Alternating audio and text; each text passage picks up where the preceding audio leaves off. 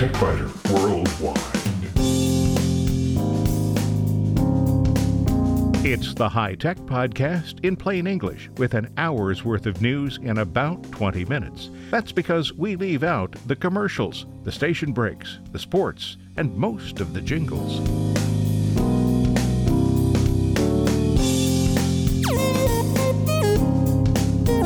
Podcast number 749 for the 25th of June 2021.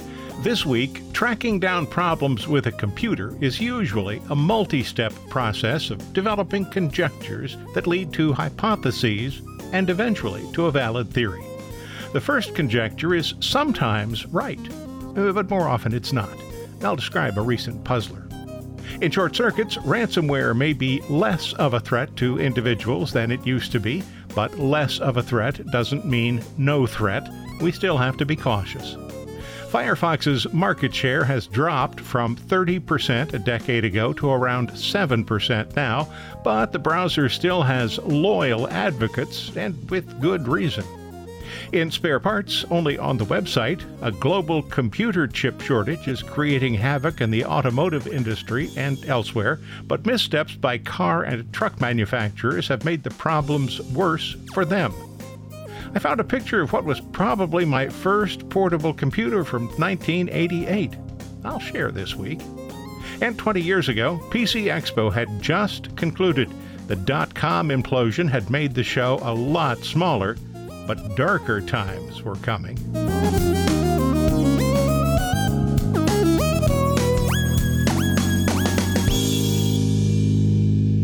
Sometimes I wonder what I'll yammer about on the podcast, and it's not unusual for daily life to hand me a topic. This happened in early June. Finding the cause of a problem takes time, and the first conjecture isn't always the right one. In the first week of June, it seemed that my primary computer was dying. That could be a very expensive problem. The symptoms were unusual at best and somewhat enigmatic. On a Friday afternoon, near the end of a process that had consumed three hours, the computer shut off. No blue screen, no black screen, just boom, nothing. I restarted the computer, and within minutes it had shut down again. Boom, no warning. I tried that a few more times and eventually concluded that repeating the same steps and expecting a different outcome was probably illogical. Leaving the computer off and going to bed seemed the most logical option, so that's what I did. On Saturday morning, before starting the computer, I vacuumed the air inlets. They weren't badly clogged, but they did contain a substantial amount of dust, fuzz, and cat hair. The computer started and ran properly for a few hours. Then, boom, no warning, hard stop. What could be causing this? Well, temperature could be a problem, but Crystal Disk Info showed me the disk drives were all within the high normal range. Likewise, the CPU, and a CPU that's approaching its thermal limit should just throttle its speed, not perform a hard stop. Next, I disconnected the external drives and logged on as administrator. With the external drives disconnected, I wasn't able to do anything worthwhile. Instead, I ran a variety of tests and malware scans. The tests and scans found nothing, but the external drives were disconnected and the computer was running more or less normally. It was time to get the external drives back into the picture and see what would happen. Even though the external disk drives in an Orico 4 bay tower weren't reporting any dangerously high temperatures or other problems, cleaning seemed like a good next step. The fan was dirty, so I vacuumed it. The inlet vent needed cleaning, so I vacuumed it. I removed all the drives and vacuumed the case. When I plugged the disk enclosure back into the USB port and started the computer, everything seemed normal. The computer ran for about three hours, and then, boom, no warning, hard stop. I'd been keeping an eye on the activity lights on the disk tower. Normally they're blue, turn red when the disks are being accessed, but all four lights were blinking red repeatedly and unexpectedly. About the time I noticed that, once again, boom, no warning, hard stop. This was becoming a little tiring. So I'd been thinking that the problem might be related to the external drives. Had the disk enclosure failed? I had two options to investigate that. I could connect the external drives to another computer and see what happened, or I could plug the disk enclosure into a different USB port. Using a different computer would introduce more variables than I wanted to deal with, so I moved the USB cable from a port on the computer to a port on a USB hub. That limited the variables to just one. The external drive bay was the same, the computer was the same, the only difference was the USB connection. The first thing I noticed was the lights on the USB drive enclosure. They were all blue most of the time. One would turn red when data was being written or read, but they didn't all flash red repeatedly. It seemed that I'd found the problem. But no. After running for a little less than three hours, the computer shut down again, fast and hard. When I restarted the computer, it again shut down fast and hard after just a few minutes. So I took the disk enclosure out of the picture again and started examining the event viewer, hoping that I might find an error at about the time the computer had shut down. Given the way the computer shut down, I knew that there wouldn't be an entry for the crash itself, but only a follow up entry from when the computer booted the next time that would be the equivalent of, well, I wasn't expecting that. What I found in the event viewer were several entries for FreeMake, a utility that's capable of converting videos from one format to another. It has mixed reviews at best. I had installed it so that I could convert one video, then uninstalled it. If it wasn't there, how could it be creating problems? While investigating the other possibilities, I had connected the drive stack to a Mac OS computer. The Mac can't write files to NTFS volumes, but it can read them. All of the drives mounted properly, and there seemed to be no problems. Back on the PC, I searched for driver updates, found only two that related to USB devices, but not to USB storage devices. Expecting no change from the unrelated USB drives, I installed the updates, and there was no change.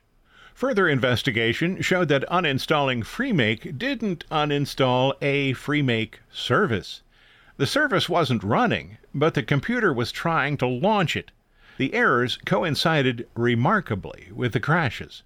So I killed the service, shut the computer down while the USB stack was detached, reattached the drives, and booted the computer shortly before noon on Sunday. And here's a bit of an aside FreeMake has a better Business Bureau rating of F. Both Avast and Malwarebytes warn that FreeMake attempts to install unwanted applications. The consensus seems to be that the application itself is safe, but the business practices are unacceptable. The fact that uninstalling the application didn't uninstall the FreeMake Improver utility is yet another negative mark. But what about the crashing issue? Has it been resolved? Well, it seemed illogical. After all, I had removed the application months ago, maybe a year ago. If it's the cause of the problem, why didn't the problem start showing up a long time ago? The hard stop crashes seemed to occur about three hours after the computer had started. So, at 3 p.m., the computer was still running normally. That was a good sign. Three hours, no problems. Likewise, 6 p.m., six hours, no problems. Normally the computer is off at night, but I allowed it to run overnight. At 5:30 the next morning, all was well. It was Monday morning, and I ran a disk image backup on drive C. That's the backup I had been running on Sunday when the computer crashed. It's impossible to say that the problem has been resolved because it's not possible to prove a negative but it did seem reasonable to assume success because the computer had continued running normally for 24 hours. So, as of noon Monday, 24 hours, no hard failure. The event viewer system log free of unexpected errors. Therefore, no need to replace the Orico disk stack. That would have been a $200 expense and it would not have solved the problem. Also, no need to replace the computer. That might have been a $2,000 expense, and it probably wouldn't have solved the problem, at least depending on how I restored the operating system. So the bottom line here is don't panic. That's the advice given by the Hitchhiker's Guide to the Galaxy. It applies to life in general and computer issues specifically. Decisions made by people in a state of panic are often wrong. I could have spent a lot of money needlessly to replace hardware without solving the problem. As it turned out, the solution cost zero dollars and only a few hours of thought, logic, and analysis. Hold it right there, Buster. There's still more. Spill it. All right, yeah, I thought I was done with this, but then reality stepped in. So here's the rest of the story. After confirming that the problem didn't recur during several days of normal use, I connected the hard disk USB stack back to the USB port on the computer that I'd been using previously. Normal operation continued, and that tended to confirm my initial conjecture about the problem being USB related was incorrect, and that my current theory that the problem was the result of interference from the remains of an old program is valid. That, in fact, is the way science works. My initial conjecture was just that a conjecture, not a lie. Science is a process, and what at that point I was calling my current theory would hold until or unless something else disproved it. And then, two days after I had moved the USB disk stack's connection back to its original port on the computer, the computer shut down fast and hard once again. So maybe it really was a combination of problems, one involving initiating a process that was no longer fully operational, and another that was related to the USB port on the computer. I moved the connection back to the USB hub, and again all seemed well. And at that point, I decided that this might be a good example of Fudd's first law of opposition. If you push something hard enough, it will fall over. Fudd's first law of opposition is cited in Firesign Theater's I Think We're All Bozos on This Bus back in 1971. The primary cause, I thought, was the Freemake utility, but that issue alone would have been insufficient to cause the crash. The extra push came from a hardware problem with the USB port on the computer. But that wasn't the end of it either. On the 18th of June, two brief power outages, each about a second, within a few minutes of each other, were just enough to take down anything not protected by a UPS unit. That includes two USB hubs. Then I started seeing error messages about applications being unable to access their data drives. Rebooting the computer was an unpleasant surprise. The process hung before Windows even started loading. That's when USB devices and other devices are being registered and initiated. One of the hubs, an older USB 2 device, connects via the newer USB 3 hub. So I disconnected the newer hub and the computer booted normally. It was pretty useless that way because all of my devices and disk drives were unavailable. Then I disconnected all the devices from the USB 3 hub and plugged it back into the computer. The computer booted normally. Following two hours of testing, I believed that all of the devices that attached to the hub were functioning normally, but one or two of the ports on the USB 3 hub, or maybe the hub itself, was the underlying cause of the problem. I have replaced the USB 3 hub, so the repair was a little more expensive than the zero dollars I thought might solve it, but it was still less than $50 and far less than the cost of replacing a computer or any of the expensive components that were on the initial list of suspects. Is this the end? Well, I hope so. I believe that a series of interrelated issues combined to expose the underlying problem with a piece of hardware that had been marginal for quite some time and was finally pushed into failure mode by those power outages. And all of this brings me back to my guiding principle don't panic. If you find these podcasts useful, and I hope you do, might you consider a donation? There are no ads here, and support from listeners is the sole source of income. It's easy. Just visit the website and click the donate button near the top of any page. You can make a one time donation or schedule a repeating donation every month. I thank you. And so does the cat.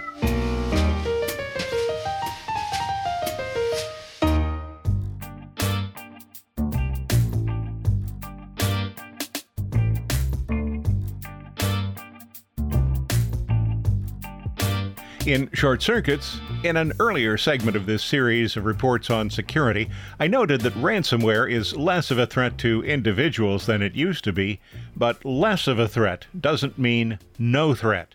So, what happens if your computer is taken over by crooks? If you switch the computer on one day and see a notice that all your files have been encrypted, what can you do?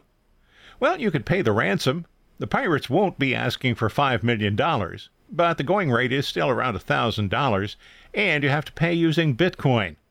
You'll probably get your files back, probably, no guarantees.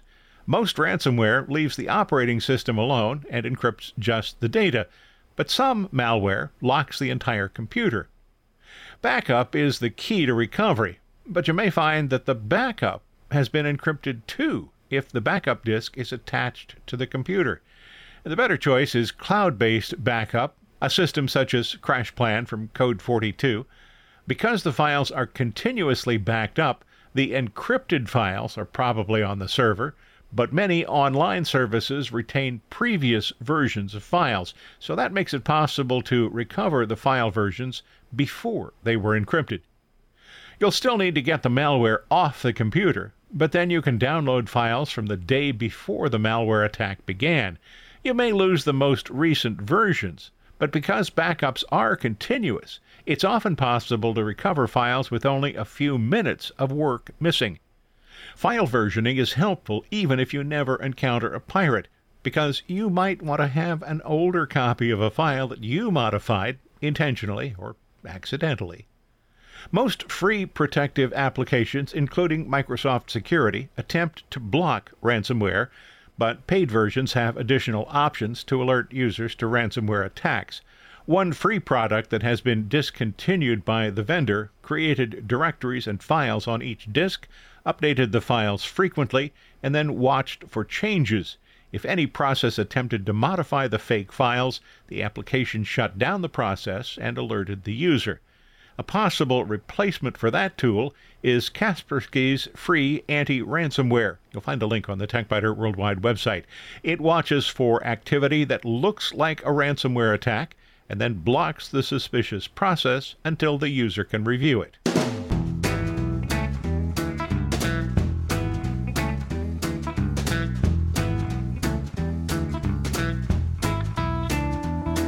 A decade ago, Firefox had a solid 30% market share versus Internet Explorer's 60%, and then Google launched the Chrome browser.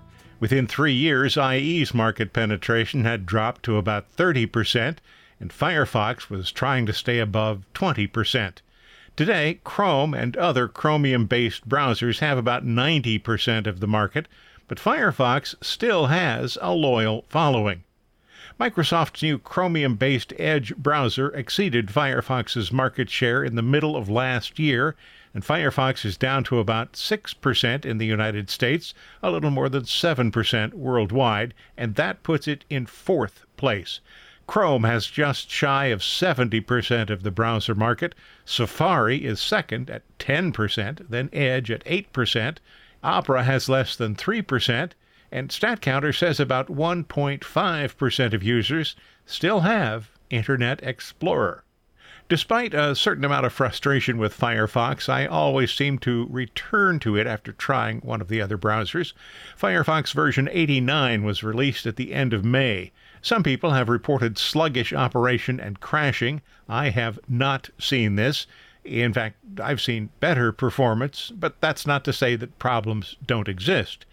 Some people say they utterly detest the new look and feel. I don't question that observation either, but I like the new look and feel. I like it a lot. Firefox had a substantial memory leak for a lot of years, but the developers appear to have resolved that issue. I wanted to see how Firefox compares with Chrome in resource usage. All browsers have always seemed to be memory hogs, and some use a lot of CPU power. Regardless of the browser I use, I start each day with 14 open tabs. Those ebb and flow during the day, but starting with the same 14 tabs open in each browser seemed to be a pretty good comparison. The result Firefox with 14 active tabs used just 0.2% of the CPU and 941 megabytes of RAM. Chrome, on the other hand, used 14.5% of the CPU and had 2034 megabytes of RAM in use. So, in that very basic test, Chrome used 72 times the amount of CPU resources as Firefox and had nearly double the amount of system memory. My primary computer has what is, by today's standards, a nearly obscene amount of memory, so having an application that uses twice as much RAM as a similar program is not a deal breaker. Likewise, the computer has a powerful CPU. But still, Firefox is using virtually no CPU resources, and Chrome is using nearly 15% of the available CPU. A computer with less memory and a slower CPU would see a difference. Resource use isn't a primary deciding factor for me, but security is. I use a lot of Google resources Google Drive, Google Photos, a Google Fi phone. So, Google probably knows more about me than the FBI, the CIA, M6, my physician, and my bank combined. There's not much I can hide from Google, but I still prefer a browser that has a more active stance on privacy and security, and Firefox does that. Version 89 goes beyond an updated look and feel by expanding integrated privacy protections. When these privacy protections detect a potential issue, the shield icon in the toolbar glows. That indicates that the current site is attempting to use trackers and the browser is blocking them. Clicking on the shield icon displays information about what exactly is being blocked. Most browser users have multiple tabs open. The average, apparently, is around four tabs, not 14 as I have. The tabs have a new look. They are gently curved, they float above the toolbar, and the Active tab has a highlight. That makes it easier to find, especially if you have 14 tabs open, not just four. Menus have been redesigned to make them easier to use and to reduce the need for multiple clicks to perform a single action. Mozilla has also reduced the number of alerts shown to users. Even if you prefer another browser, it's a good idea to keep an eye on Mozilla's blog, which frequently addresses security concerns. For example, there was recently a post about deceptive design patterns used on some websites. The blog said deceptive design practices show up as tricky color schemes, frustrating mazes, sneaky designs, and confusing language. Websites use these techniques to influence your behavior into a direction that benefits them more than it benefits you. So, if you've ever ordered something online and found an extra item or two in your cart when you tried to check out, you've experienced deceptive design. The article lists several other despicable techniques, including messages from websites that may appear to come from the browser or the operating system. Version 89 addresses that problem too. The user interface has been updated so that there is no mistaking when it's Firefox talking to you and when you're receiving a message from a website. According to the blog, notifications and messages make it clear that you have a choice to engage with them and that using features should be a considered decision you make, not something we slip past you. It's a good article. It'll almost certainly be worth your time. Check out Deceptive Design Patterns. There's a link to the Mozilla blog from the TechByter Worldwide website, www.techbyter.com. You won't find any deceptive design practices in spare parts or elsewhere on the TechByter Worldwide website. Visit the site to read these accounts this week.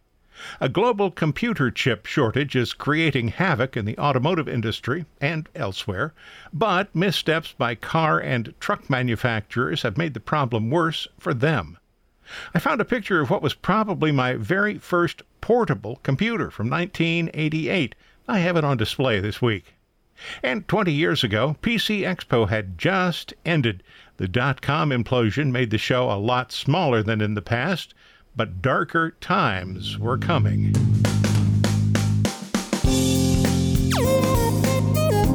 Thanks for listening to TechByter Worldwide, the podcast with an hour's worth of technology news in about 20 minutes.